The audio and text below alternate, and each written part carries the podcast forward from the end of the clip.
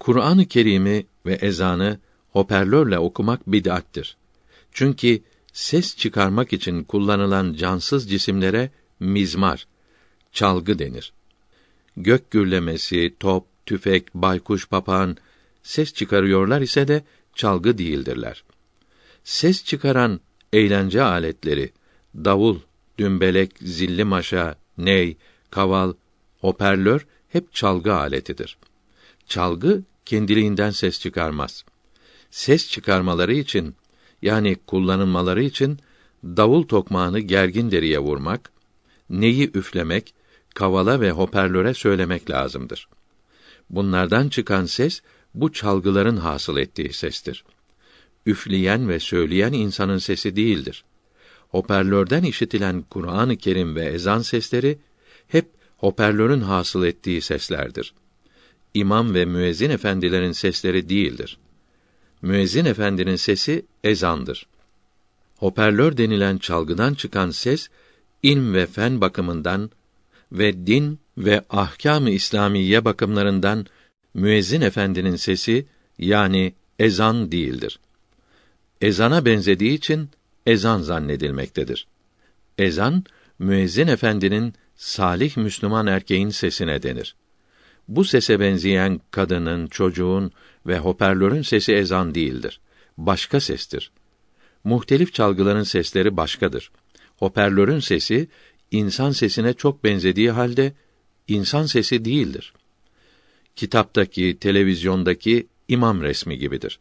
O imama çok benziyor ise de imamın kendisi değildir. Televizyondaki hareketlerini görse, sesini duysa da bunun arkasında namaz kılınmaz. İnternetten işitilen sesler ve resimler de televizyon gibidir. Bunları dünya işlerinde kullanarak istifade etmek caizdir. Fakat ibadetlerde kullanmak asla caiz değildir. İnternet dalgaları vasıtasıyla haberleşme.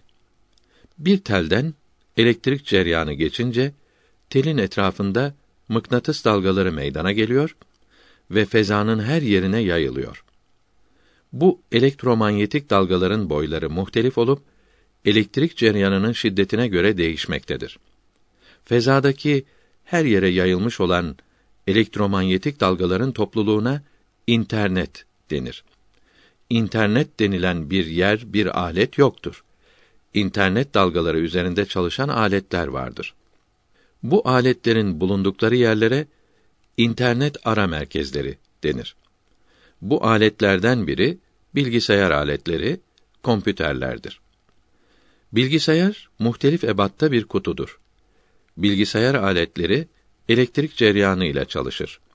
Bu cereyan bilgisayar içine konmuş olan pilden veya şehir cereyanından, duvardaki prizden alınır ve alet içindeki transformatör tarafından voltajı düşürülür. Bilgisayarın kapağı bir ekrandır. Burada bilgisayara gelen ve çıkan seslerin yazıları ve resimleri görünür. Bu sesler modem denilen bir aletten geçerek elektromanyetik dalgalara çevrilip sesler ve yazılar kayboluyor. Fezadaki yani her yerdeki bilgisayar kendi uzunluğundaki elektromanyetik dalgaları alarak modemden geçirip ses ve yazı hasıl eden hava dalgaları haline çeviriyor. Bunların bir sureti bilgisayarda bulunan bir hafızaya, diskete verilir. Disket herhangi bilgisayara konunca içindeki sesler işitilir ve yazılar ekranda okunur. Bilgisayarı internete bağlanmak için bir ana merkezden adres alınır. İstanbul'daki İhlasnet ara merkezinin Hakikat Kitabevine verdiği adres www.hakikatkitabevi.com'dur. Herhangi bir bilgisayar bu adrese bağlanırsa kitabevinin bütün kitaplarından dilediğini seçerek okur ve dinler. Bilgisayarlar piyasada satılmaktadır. Disket de 10 santimetre kutrunda plastik levha olup serbest satılmaktadır. 62. Türkçe bir din mecmuasında Muhammed Kutb adında bir Mısırlı'nın yazısı vardır. İnhiraf çizgisi adındaki yazı Arabiden tercüme edilmiş. Eğer tercüme doğru yapılmışsa yazarının dinde söz sahibi olmadığı hemen göze çarpmaktadır. Bakınız bir yerinde ne hezeyanlar savuruyor. Türklerin savaş meydanlarında kaydettikleri zaferler İslam'a şeref vermiştir. Ancak Türklerin elinde İslam'ın manasından çok şey kaybettiği de bir gerçektir. Türklerin elinde İslam dondurulmuş, manen gelişmesi durdurulmuştur. Osmanlılar askerlik dışında kalan bütün meydanlarda İslam'ı dondurdular ve zedelediler. Mesela ilme gereken önemi vermediler. İçtihadı durdurarak fıkıh ilmi dondu.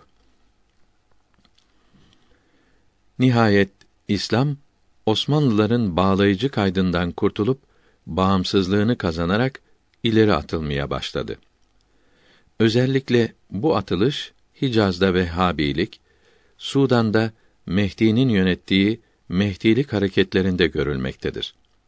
Bu iki hareket İslam'a asıl gücünü ve ilerleme istidadını yeniden kazandıracak nitelikteydi. İslam'daki bu mutlu gelişmeyi gören Haçlı emperyalizmi harekete geçti diyor. Cevap Osmanlı Türklerinin İslamiyete hizmetleri bir şaheserdir, bir abidedir. Tarih meydanına dikilmiş olan bu dev abideyi görmemek için kör veya bir Türk düşmanı olmak lazımdır. Bu Mısırlı yazarın da bildirmek zorunda kaldığı gibi Osmanlı Türklerini zaferden zafere götüren dinamizm, ahlak, sabır ve kahramanlık hangi kaynaktan geliyordu? İslam kaynağından değil mi? İslamiyete şeref verilemez. İslamiyetten şeref alınır. Müminlerin şerefli emiri Hazret Ömer radıyallahu anh biz zelil aşağı kimselerdik. Allahü Teala bizleri Müslüman yapmakla şereflendirdi buyuruyor. İslamiyetin her çeşit fazilet ve şerefler kaynağı olduğunu bilmeyen cahiller İslamiyete şeref verilecek sanırlar. İstanbul'dan Viyana'ya doğru giden İslam ordusu Belgrad yakınlarında bir su başında mola veriyor.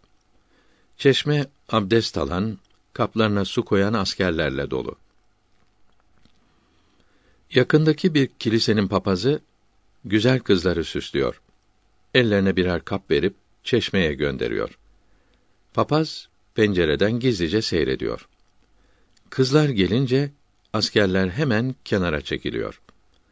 Kızlar rahatça doldurup kiliseye dönüyorlar. Papaz İslam askerlerinin bu güzel ahlakını, faziletini, edebini ve merhametini görünce bu ordu hiç yenilmez. Boş yere kanınızı dökmeyin diyerek Haçlı kumandanlarına haber gönderiyor.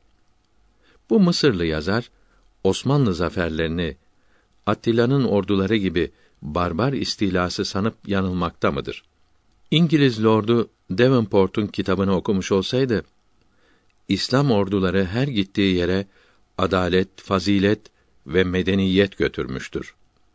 Boynunu büken mağlup düşmanı daima aff ile karşılamıştır. Bilgisini öğrenir de yazılarında biraz edepli davranırdı. Ambasilerden sonra İslam halifelerine Mısır'da zindan hayatı yaşatan, hilafet haklarını onlardan gasp edenler, hutbelerde kendilerine Sultanül Haremeyn demekten haya etmiyorlardı.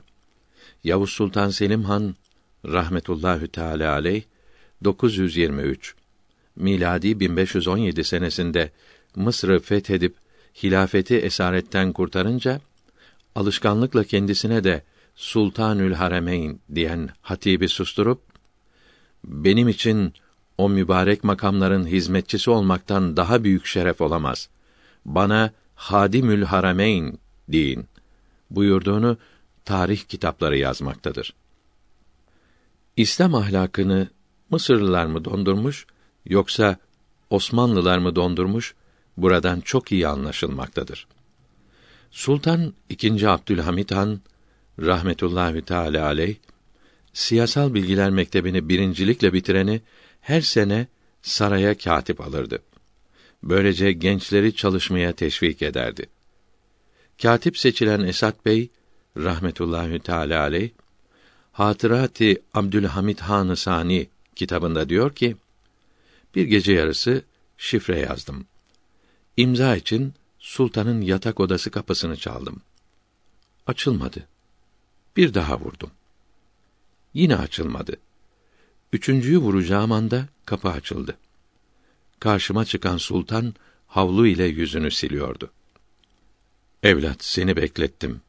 Kusuruma bakma. Daha birinci çalışta kalktım. Gece yarısı mühim bir imza için geldiğini anladım. Abdestsizdim.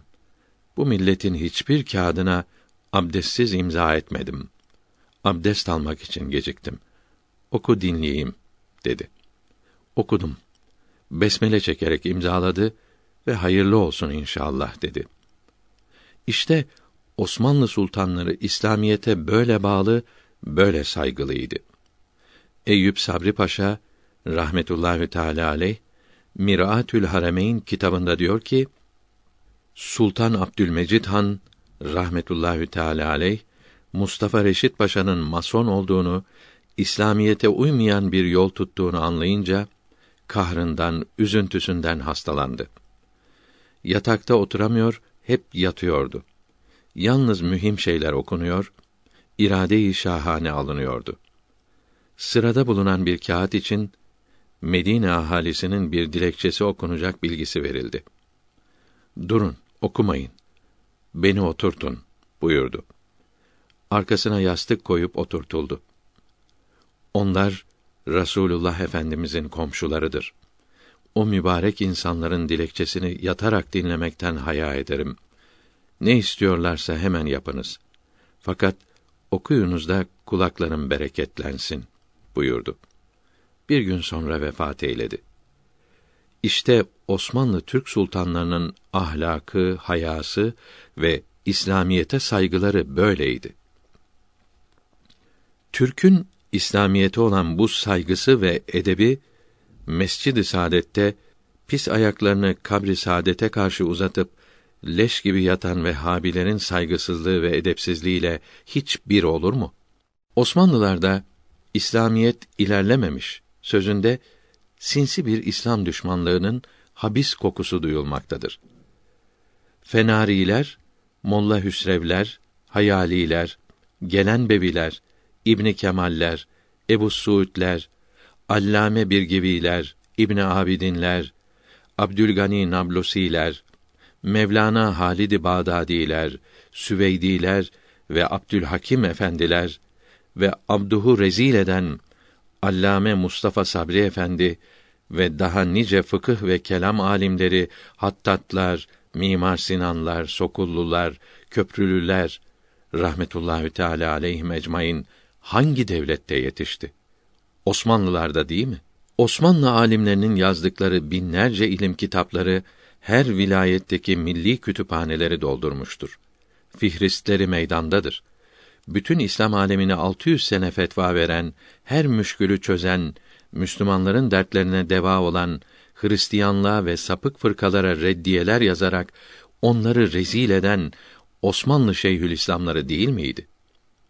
Hayali'nin ilmi kelam haşiyeleri, Molla Hüsrev'in düreri, Halebi'nin mültekası ve İbn Abidin'in Reddül Muhtarı ve Ebu Suud'un tefsiri ve Şeyhzade'nin Beydavi haşiyesi ve Seyyid Abdülhakim Arvasi'nin mektupları ve vaazları bugün bütün İslam alemine ışık tutmaktadır. Bu yüce alimleri ve velileri Osmanlılar yetiştirmedi mi? Bugün de dinini doğru öğrenmek isteyenler bu kıymetli kitapları okumalıdır. Tefsirlerin en kıymetlisi Şeyhzade ve Ebu Suud tefsirleridir. Müslümanlara faydalı olmak isteyen bu tefsirleri Türkçeye tercüme etmelidir. Reformcu yazarların tefsirleri böyle değildir. Çünkü onlar kısa görüşleri, noksan bilgileriyle hatırlarına gelenleri tefsir diye araya karıştırmışlar, zincire çürük halkalar eklemişlerdir. Çürük halkalı zincire güvenip sarılıp denize inen elbette aldanır, boğulur.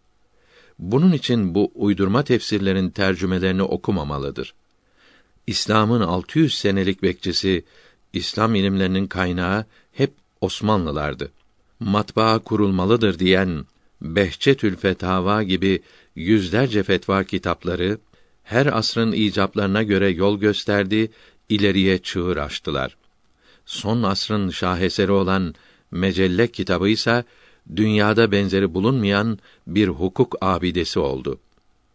Dinde reformcularda Osmanlı ahlakı, Osmanlı ilim ve irfanı olsaydı bir avuç Yahudi karşısında yenilmezlerdi.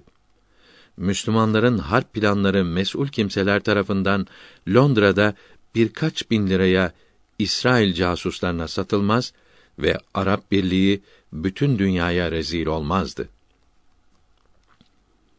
Kutup denilen Mısırlı yazarların Eshab-ı Kirama ve sonra Emevi, Abbasi ve Osmanlıların halis Müslüman idarecilerine rahmetullahi teala aleyhim ecmaîn pervasızca ve hayasızca saldırmaları boşuna değildir.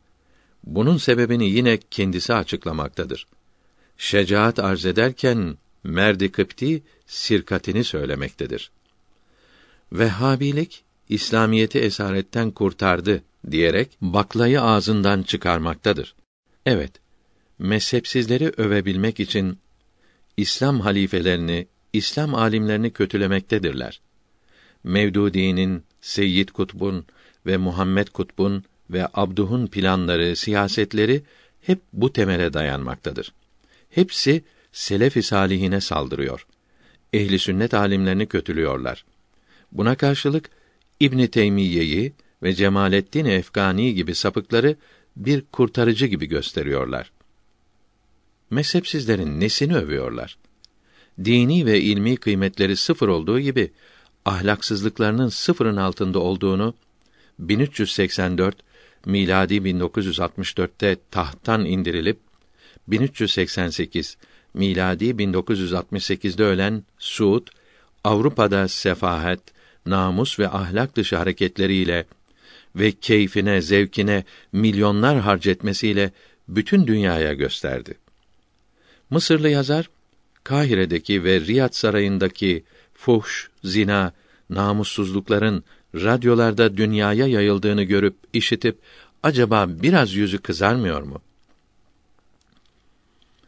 Bütün İslam aleminden gelen milyonlarca hacının her birinden yüzlerce lira rüşvet almaktan haya etmiyorlar. Din kardeşi yüzlerce lira vermezse buna hac farizasını yaptırmıyorlar. Halbuki Osmanlıların Reddül Muhtar kitabında Kudüs'ü ziyarete gelen Hristiyanlardan ayak bastı parası almak haramdır diyor. Osmanlılar kâfirden bile ayak bastı parası almazdı. Vehhabilerse Müslümandan istiyor. Vermezse ibadete mani oluyor. Bakara suresinin 114. ayeti kerimesinde mealen Allahü Teala'nın mescitlerinde onun ismini zikretmeyi yasak edenden daha çok zalim olamaz buyuruldu. Tibyan tefsirinde Ata Hazretleri diyor ki Hudeybiye günü Mekke kâfirleri Müslümanları Mescid-i Haram'a sokmayıp hac ettirmedikleri için bu ayeti kerime geldi. Kur'an-ı Kerim'de kâfire zalim de denilmektedir. Para vermeyen Müslümanları Mescid-i Haram'a sokmayanların ve bunları övenlerin ne oldukları bu ayeti kerimeden açıkça anlaşılmaktadır. İşte kötüledikleri Osmanlı Müslümanları, işte övdükleri Vehhabiler ve dinde reformcular. Osmanlılar içtihadı durdurdular demesi de yalandır. Bu söz İslam düşmanlarının ağızlarında iğrenç bir sakız haline gelmiştir. Osmanlılar içtihat kapısını kapamadı. Seyyid Kutuplar, Muhammed Kutuplar ve Abduhlar gibi ehli sünnet düşmanı cahillerin İslam dininin afif harimine mülevves kalemlerini sokmalarını önlediler. Osmanlı Türkleri İslamiyeti böyle cahillerin tasallutundan korumasalardı, bugün İslamiyet de Hristiyanlık halini alır, karma karışık, bozuk bir şey olurdu. Nitekim Mekke'deki ve Mısır'daki sapıkların elinde Müslümanlığın yaralandığı, oyuncak haline geldiği acı acı görülmektedir. Bugün hakiki Müslümanlık Resulullah'ın sallallahu teala aleyhi ve sellem bıraktığı gibi bütün temizliği ve saflığıyla Türk milletinde kalmış bulunmaktadır.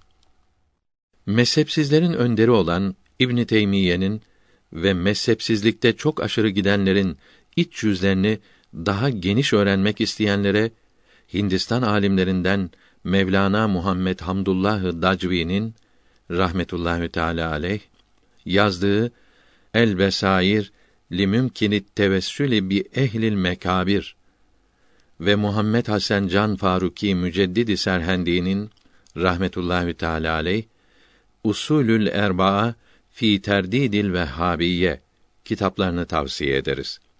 Birincisi Arabi, ikincisi Farisidir. Önce Hindistan'da, ikinci olarak 1395, miladi 1975'te İstanbul'da bastırılmışlardır. 63.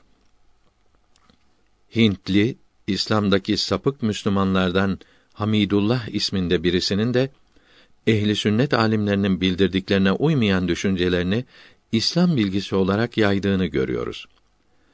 Fransa'da İslam bilgileri profesörü etiketini almış olduğu için İslam alimi sanılan bu adamın sapık yazıları Türkçeye çevrilerek gençliğin önüne sürülmekte, birçok Müslümanın doğru yoldan kaymasına sebep olmaktadır. İslam Peygamberi adındaki kitabının Türkçe tercümesinin 34. sayfasındaki şu satırları okuyunca şaşırdık kaldık. Onu yine tüccar sıfatıyla Hubeşa'da, Yemen'de ve Abdülkaysların ülkesinde Doğu Arabistan, Bahreyn, Umman görüyoruz. Belki de deniz yoluyla Habeşistan'a gittiği dahi hatıra gelebilir. Bütün bu seyahatler onun Bizans, Acem, Yemen ve Habeşistan'ın ticari, idari gelenek ve kanunlarını öğrenmesine yol açtı. Olgunluk yaşında, kırkında bu tecrübeli adam kavmini islaha teşebbüs etti. Halbuki İslam tarihleri söz birliğiyle diyorlar ki Rasulullah'ı sallallahu aleyhi ve sellem üç gün validesi sonra Ebu Leheb'in cariyesi Süveybe birkaç gün emzirdi. Daha sonra iki sene Halime Hatun emzirdi. Altı yaşındayken validesi Amine Hatun oğlunu Medine'ye dayılarını görmeye götürdü. Bir ay kalıp dönüşte validesi 20 yaşında yolda Ebva denilen yerde vefat etti. Mübarek babası Abdullah'tan miras kalan cariyesi Ümmi Eymen'le Mekke'ye gelip mübarek dedesi Abdülmuttalib'in yanında kaldı. Sekiz yaşına gelince dedesi vefat edip büyük amcası Ebu Talib'in yanında kaldı. Dokuz veya on iki yaşındayken Ebu Talip'le, yirmi yaşındayken de Hazreti Ebu Bekr ile ve 25 yaşındayken Hazreti Hatice'nin kervanıyla Şam'a gidenler arasında bulundu. Bu yolculukların üçünde de Busra denilen yere varıldıkta orada bulunan kilisenin papazları Bahira ve sonra Nestura İncil'de okudukları son peygamberin alametlerini kendisinde görerek Şam'a gitmeyiniz. Şam'da Yahudiler bu çocuğu tanır, öldürür dediler. Bunlar da ticaretlerini orada yapıp geriye döndüler. Busra, Şam'ın 90 kilometre cenubi şarkisinde, Kudüs'ün 130 kilometre şimali şarkisindedir. 14 veya 17 yaşındayken Yemen'e giden amcası Zübeyr ticareti bereketli olmak için Rasulullah'ı da beraber götürdü.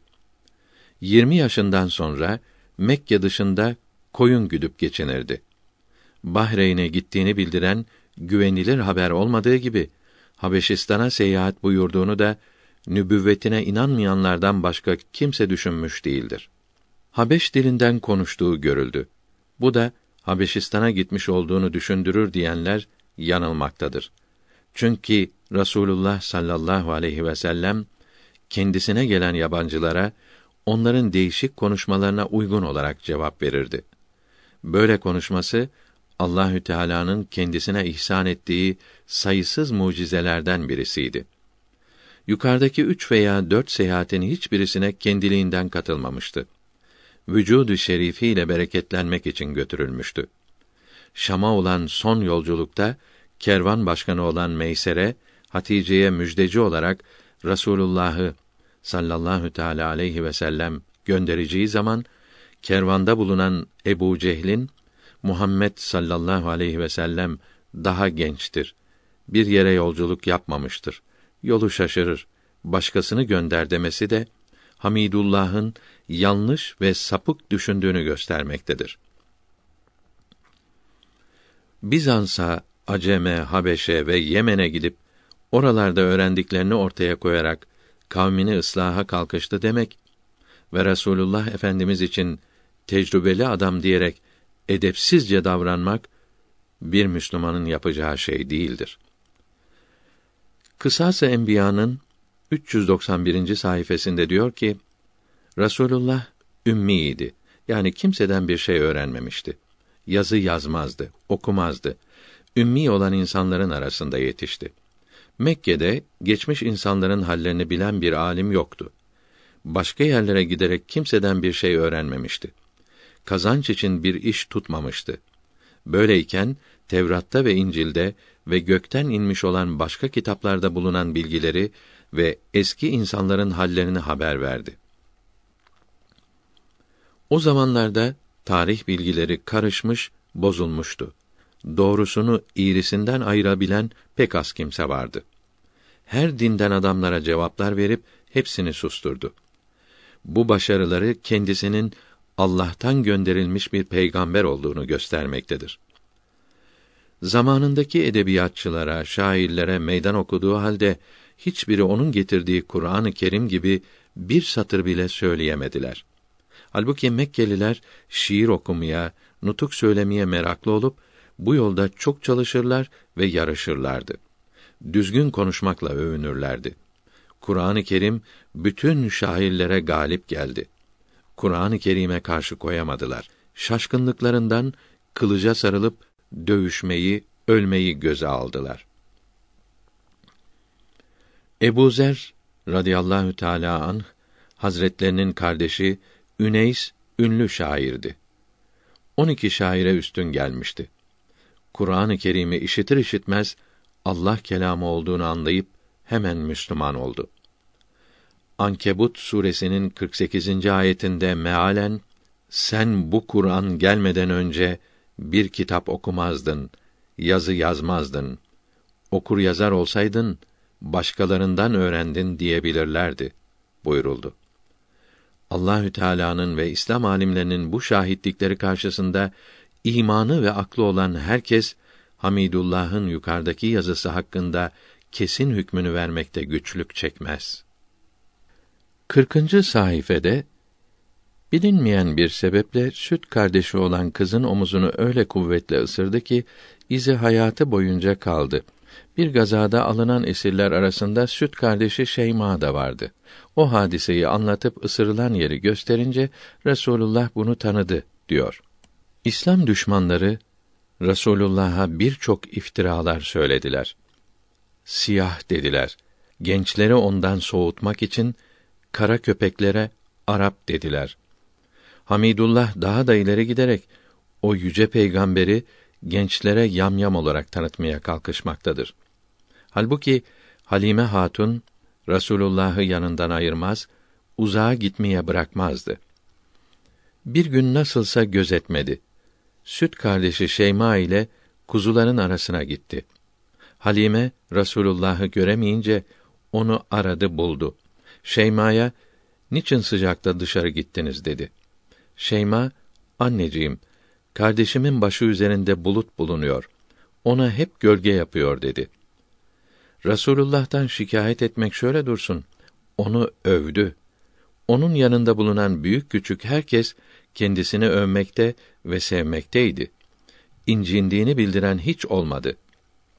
Rasulullah sallallahu aleyhi ve sellem süt kardeşini hiç incitmediği gibi onun haklarına hatta sütüne bile saygı gösterir, onun emdiği memeden hiç emmezdi. Halime diyor ki, o emerken kendi oğlum emmez, ona saygı gösterirdi. Bu da süt kardeşlerinin ondan hiç incinmediklerini, onu hep sevip saydıklarını bildirmektedir. O emerken güzel yüzüne bakmaya dayanamazdım. Konuşmaya başlayınca ilk olarak kelime-i tevhid söyledi. Her şeyi tutarken Bismillah derdi. Çocukların oyunlarına karışmazdı. Biz oyun oynamak için yaratılmadık derdi. Hiç ağlamaz, kimseyi incitmezdi. Hicretin 8. senesinde Huneyn gazvesinden sonra alınan esirler arasında Şeyma adındaki bir kadın "Ya Resulallah, ben senin süt kardeşinim." dedi. O günlerdeki birkaç şeyi anlattı. Resulullah sallallahu aleyhi ve sellem Şeyma'nın sözlerini dinledi. Onu tanıyıp çok ihsan eyledi. Daha çocukken onda görülen mucizeleri, harikulade güzel halleri o kadar çoktu ki bu hususta çeşitli kitaplar yazılmıştır. Okuyanları kendisine aşık eden o üstünlükleri yazmak ve bunlara gizli kalmış olanlarını da bulup eklemek gibi şerefli hizmeti bırakıp da çocuklar arasında olabilecek bir şeyi İslam peygamberinin hayatı diyerek ilim kitabına yazmak bir İslam profesörüne yakışır mı? Hele sonradan uydurulmuş çirkin bir yalanı seçip yazan adamın hakiki bir Müslüman olacağı düşünülebilir mi? Böyle davranışlar ilme hizmet etmeyi mi yoksa kusur aramak gayretini mi gösterir? Her Müslümanın iman etmiş olduğu ve her şeyden daha çok sevmiş olduğu peygamberine toz kondurmamak için titremesi lazımdır. 48. sayfasında öğlenin yakıcı sıcağından korunmak için Abdullah bin Cud'an'ın kemerinin yani duvarının gölgesine sığınırdı diyor. Siyer kitaplarında Rasulullah'ın sallallahu teala aleyhi ve sellem mübarek başı üstünde bulut bulunduğu, onunla birlikte gittiği, ona gölge yaptığı, nübüvvete kadar böylece güneşten muhafaza olunduğu yazılıdır. Gölgeye sığınırdı demek bu mucizeye inanmamak olur. Rasulullah sallallahu aleyhi ve sellem burada gölgelenmek için değil, gölgelenenleri irşad etmek için oturmuş olabilir. 48. sayfasında İbn Kelbi bizzat Muhammed aleyhisselam'ın bir put önünde esmer bir koyunu kurban ettiğini nakleder diyor. Bu yazılar yazarın İslamiyeti kuş bakışı uzaktan gördüğünü, İslam'dan haberi olmadığını göstermektedir. Daha küçük yaştayken putların isimlerini söyletmediğini, bunlara düşmanlığını açıkladığını her kitap yazmaktadır. Putlardan nefret ettiğini kendisi de 67. sayfede bildiriyor.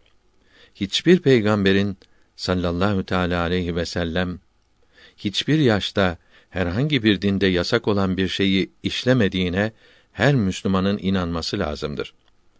Hamidullah'ın Müslümanları aldatmak için senet olarak gösterdiği İbn Kelbi'nin taşkın bir mezhepsiz olduğu Tuhfe-i İsna Aşeriye ve Esma-i Müellifin kitaplarında yazılıdır.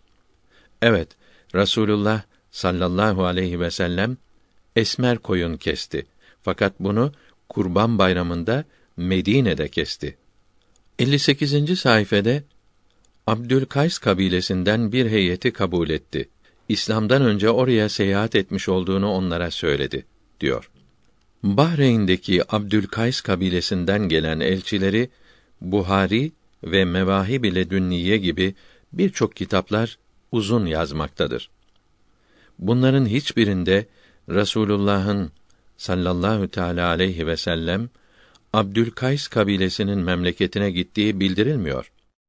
Bir yandan Resulullah'ın uzak yerlere ve ticaret merkezlerine gidip çok şeyler öğrendiğini ileri sürmek, öte yandan da İslam'ın temel inançlarını, tarih bilgileri gibi çok nakletmek sinsi ve alçak planların uygulanmakta olduğunu düşündürmektedir. 54. sayfasında burnunun üstüne kadar uzayan kaşları kavisliydi, bacakları inceydi diyor. Bu saygısız yazılarıyla Rasulullah'ı sanki bir umacıya benzetmek istemektedir. Halbuki kısas-ı enbiyada Allahü Teala bütün güzellikleri sevgili peygamberinde toplamıştı. mübarek kolları ve baldırları iri ve kalın idi. Hilal kaşlı, çekme burunlu ve uzun kirpikliydi diyor. Mevahib ile Dünniye'de mübarek kaşları inceydi. Mübarek elleri ve ayakları iriydi diyor. Mübarek uzuvlarının tenasübünü her sahabi anlatmış, güzelliği ve sevimliliği dillere destan olmuştur. Onu daha ilk görüşte cemaline aşık olup başka hiçbir şey aramadan imana gelenlerin sayılarının az olmadığı kitaplarda yazılıdır. Onu görüp güzelliğine aşık olanlar dilleri döndüğü kadar anlatmaya çalışmışlar, o güzelliği bildirmeye insan gücü yetişmez demişlerdir. Saadet Ebediye kitabının birinci kısmında o aşıkların haber verdiklerinden birkaçı yazılmıştır. Okuyanlar Allahü Teala'nın sevgili peygamberini düşünülemeyecek bir düzende ve bakmaya doyulamayacak bir güzellikte yaratmış olduğunu hemen anlar. Görmeden ona gönül verirler. Habibullah'a aşık olanlar her nefeste ciğerlerine giren havanın serinliğinde onun sevgisinin tadını duyarlar. Aya her bakışlarında onun mübarek gözlerinden gelmiş olan ışınların akslerini aramakla zevklenirler. Onun güzelliği deryasından bir damlaya kavuşanların her zerresi güzel yanağını bilen güle hiç bakmaz. Senin sevginde eriyen derman aramaz demişlerdir. Onu görmeden aşık olanlardan Mevlana Halid Bağdadi Kaddesallahu Teala sırrehül aziz Farisi divanında onun güzelliğini ve insan aklının eremeyeceği yüksekliğini ince ruhundan çıkan kelimelerle ve edebiyattaki büyük maharetiyle pek veciz, çok güzel yazmıştır. Okuyup anlayabilenleri hayran bırakmaktadır. Türkçeye tercümesinde o ince sanatı ve derin manaları anlatmak mümkün değil ise de pek az da olsa bir şey duyurabilmek için kabri saadeti ziyaret ederken söylemiş olduğu beyitlerden birkaçının tercümesini yazarak kitabımızı kıymetlendirelim. Ey güzeller güzeli! Beni sevdanla yaktın. Görmüyor bir şey gözüm. Her an hülyanla aklım. Sen Kabe Kavseyn şahı, ben ise azgın köle. Sana konuk olmayı nasıl söyler bu şaşkın? Acıyıp bir bakınca ölü kalpler dirilttin. Sonsuz merhametine sığınıp kapın çaldım. İyilik kaynağısın, dermanlar deryasısın. Bir damla lütfet bana, derde devasız kaldım. Herkes gelir Mekke'ye, Kâbe, Safa, Merve'ye. Ben ise senin için dağlar, tepeler açtım. Dün gece bir rüyada göklere değdi başım. Kapındaki uşaklar enseme bastı sandım. Ey cami hazretleri, sevgilimin bülbülü, şiirlerin arasından şu beyti seçtim aldım. Dili aşağı sarkık, uyuz köpekler gibi bir damlacık umarak ihsan deryana vardım.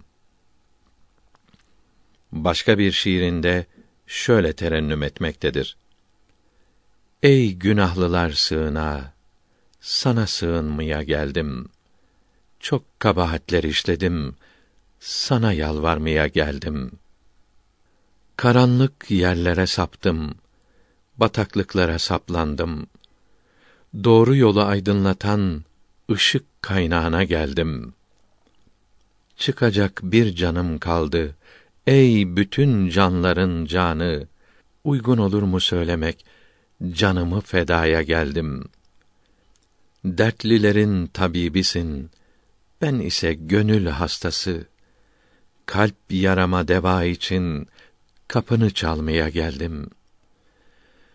Cömertlerin kapısına bir şey götürmek hatadır. Basmakla şeref verdiğin toprağı öpmeye geldim. Günahlarım çok, dağ gibi, yüzüm kara, katran gibi. Bu yükten ve siyahlıktan tamam kurtulmaya geldim. Temizler elbet hepsini, ihsan deryandan bir damla. Gerçi yüzüm gibi kara, amel defterimle geldim. Kapına yüz sürebilsem, ey canımdan aziz canan, su ile olmayan işler hasıl olur o topraktan. 82. sayfasında ayın ikiye ayrılmasını tarihçilerin haber verdiğini yazıyor. Ayet-i kerime ve hadis-i şeriflerle bildirildiğini yazmıyor. Hele kendisinin inanıp inanmadığını hiç açıklamıyor. Önce zevcesi, sonra amcası vefat etti. Müminlerin büyük kısmı Habeşistan'daydı. Artık Allah'tan başka dayanağı kalmamıştı diyor. Resulullah sallallahu teala aleyhi ve sellem ve eshab-ı kiram ve her mümin her zaman ve her işlerinde yalnız Allahü Teala'ya güvenir. Ancak o emrettiği için sebeplere yapışır. Sebeplere dayanmazlar. Onların yapıcı değil, yardımcı olduklarına inanırlar. 92. ve 3. sayfelerde Miraç bir haldir. İnsanın vücudunu unutup ruhunun hakim olduğu bir vaziyette yapılmıştır. İsra suresinde Hazreti Peygamber bir gece yeryüzünün mukaddes merkezlerinden gökteki ibadet merkezine Mescid-i Aksa'ya götürüldü. Uzaktaki mescidin Kudüs'te olduğu düşünülemez. Zira o zaman Kudüs'te mescit yoktu diyor ve Rum suresinde Filistin'in en yakın bir yer olduğu bildiriliyor. Uzak mescit yakın bir yerde bulunamaz. Allahü Teala ona eski peygamberlerin tarihini hatırlatarak onu teselli ediyor diyor. Cevap İsra suresindeki ayet-i kerimede mealen kulumu gece Mescid-i Haram'dan Mescid-i Aksa'ya götürdüm buyuruldu. Kul insana denir. Ruha veya insanın bir haline kul denmez. Buhari'deki uzun hadisi şerifte ve ehli sünnet alimlerinin tefsirlerinde ve bütün kitaplarda Resulullah'ın sallallahu aleyhi ve sellem Kudüs'te Mescid-i Aksa'ya gittim, gördüm buyurduğu bildirilmektedir. O zaman Mescid-i Aksa Kudüs'te vardı. Çok önce Süleyman aleyhisselam yaptırmıştı. Sonra İranlıların ve Yunanlıların eline geçmişti. İsa aleyhisselam göğe çıkarıldıktan sonra Romalıların eline geçti. Birkaç kere yıkıldı, yapıldı. Son olarak Hazreti Ömer tamir ettirdi.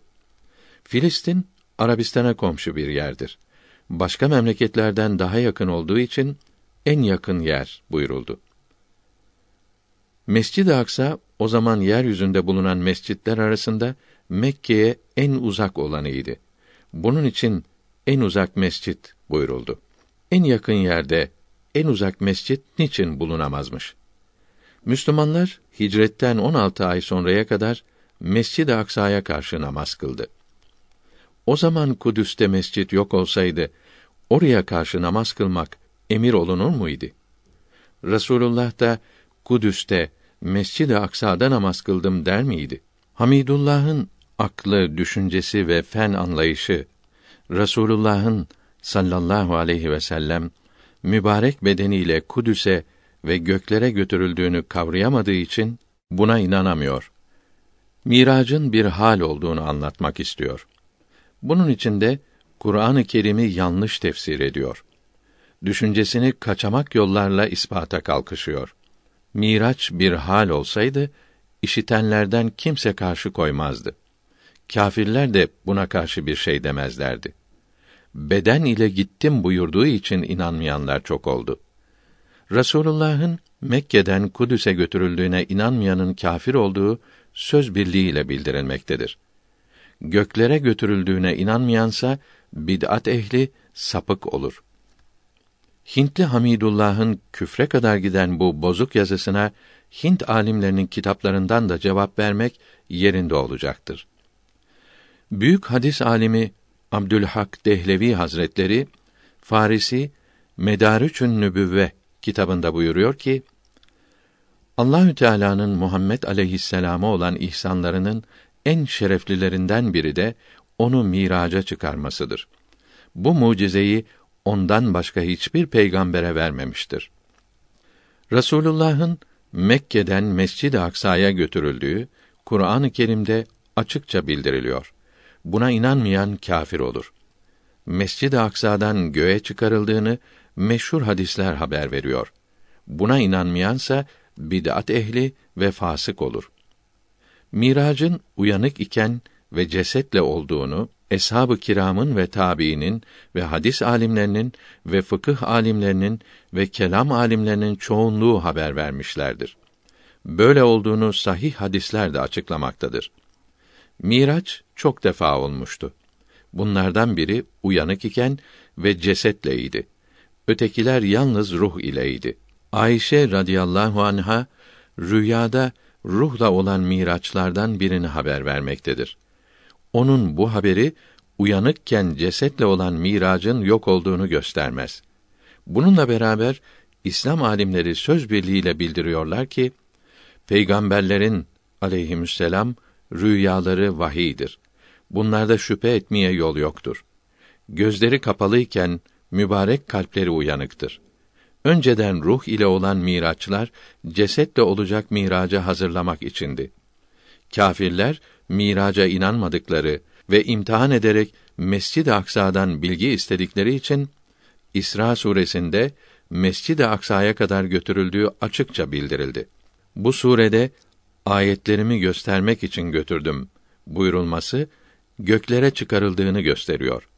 Bu surenin 60. ayetinde mealen sana gösterdiğimiz rüyayı insanlara fitne yaptık buyuruldu.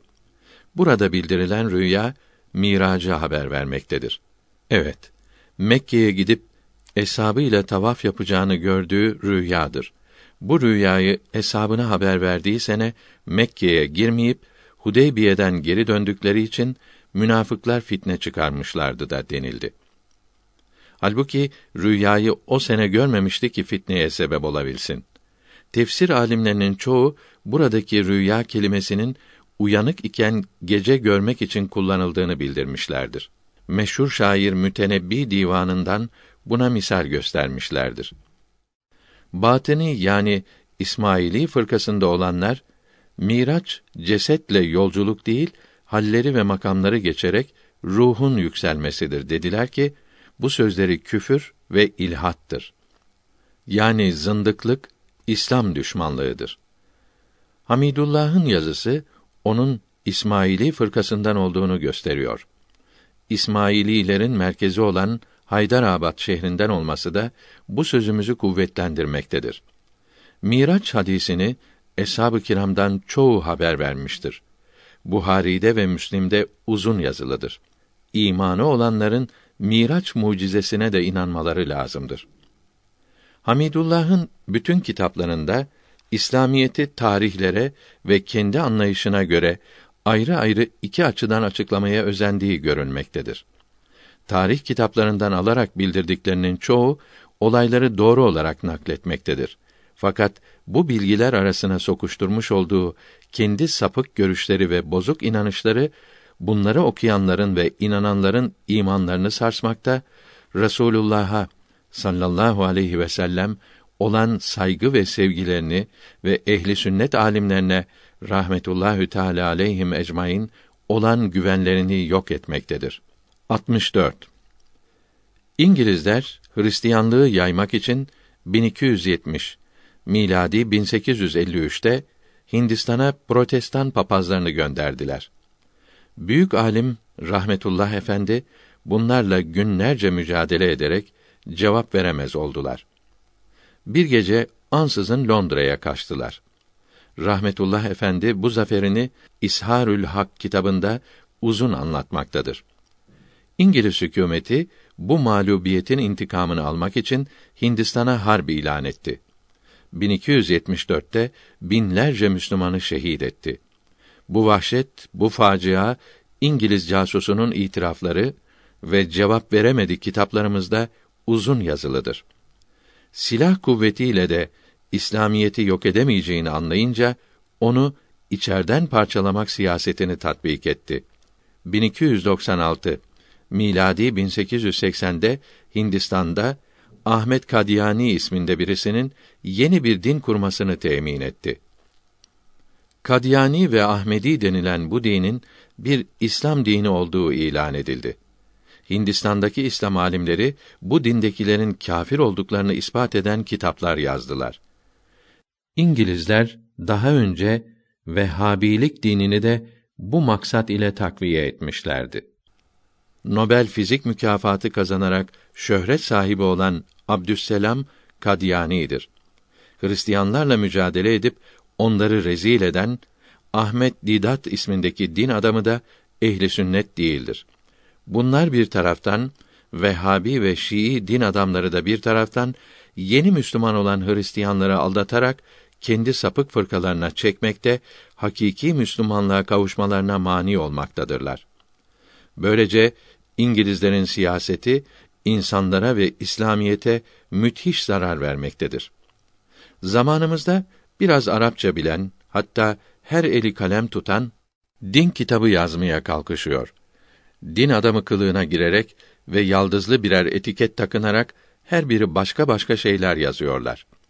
Bu zındıkların hepsi İslamiyeti yıkmakta, Müslümanların imanlarını bozmaktadırlar. Temiz gençler hangi kitabı okuyacaklarını, kime inanacaklarını şaşırıp kaldı.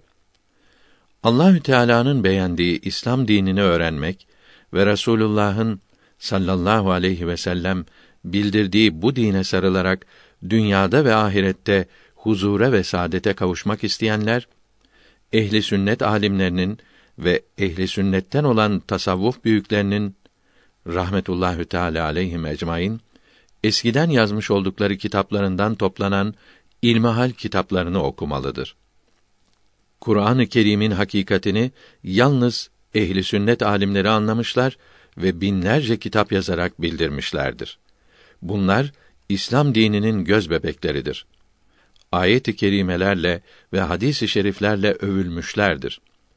Türedi din adamlarının, zındıkların, sahte şeyhlerin ve sinsi İslam düşmanlarının ve İngiliz casuslarının uydurma ve yaldızlı yazılarını okumamalı, sözlerine, konferanslarına aldanmamalıdır. İslamiyete uyan ve çoluğunu çocuğunu İslamiyete uygun yaşatan, yani ibadetlerini yapıp haramlardan sakınan hakiki Müslümanların hazırladıkları doğru kitapları aramalıdır. Hakikat Kitabevi'nin neşrettiği bütün kitaplar bu doğru kitapların tercümeleridir.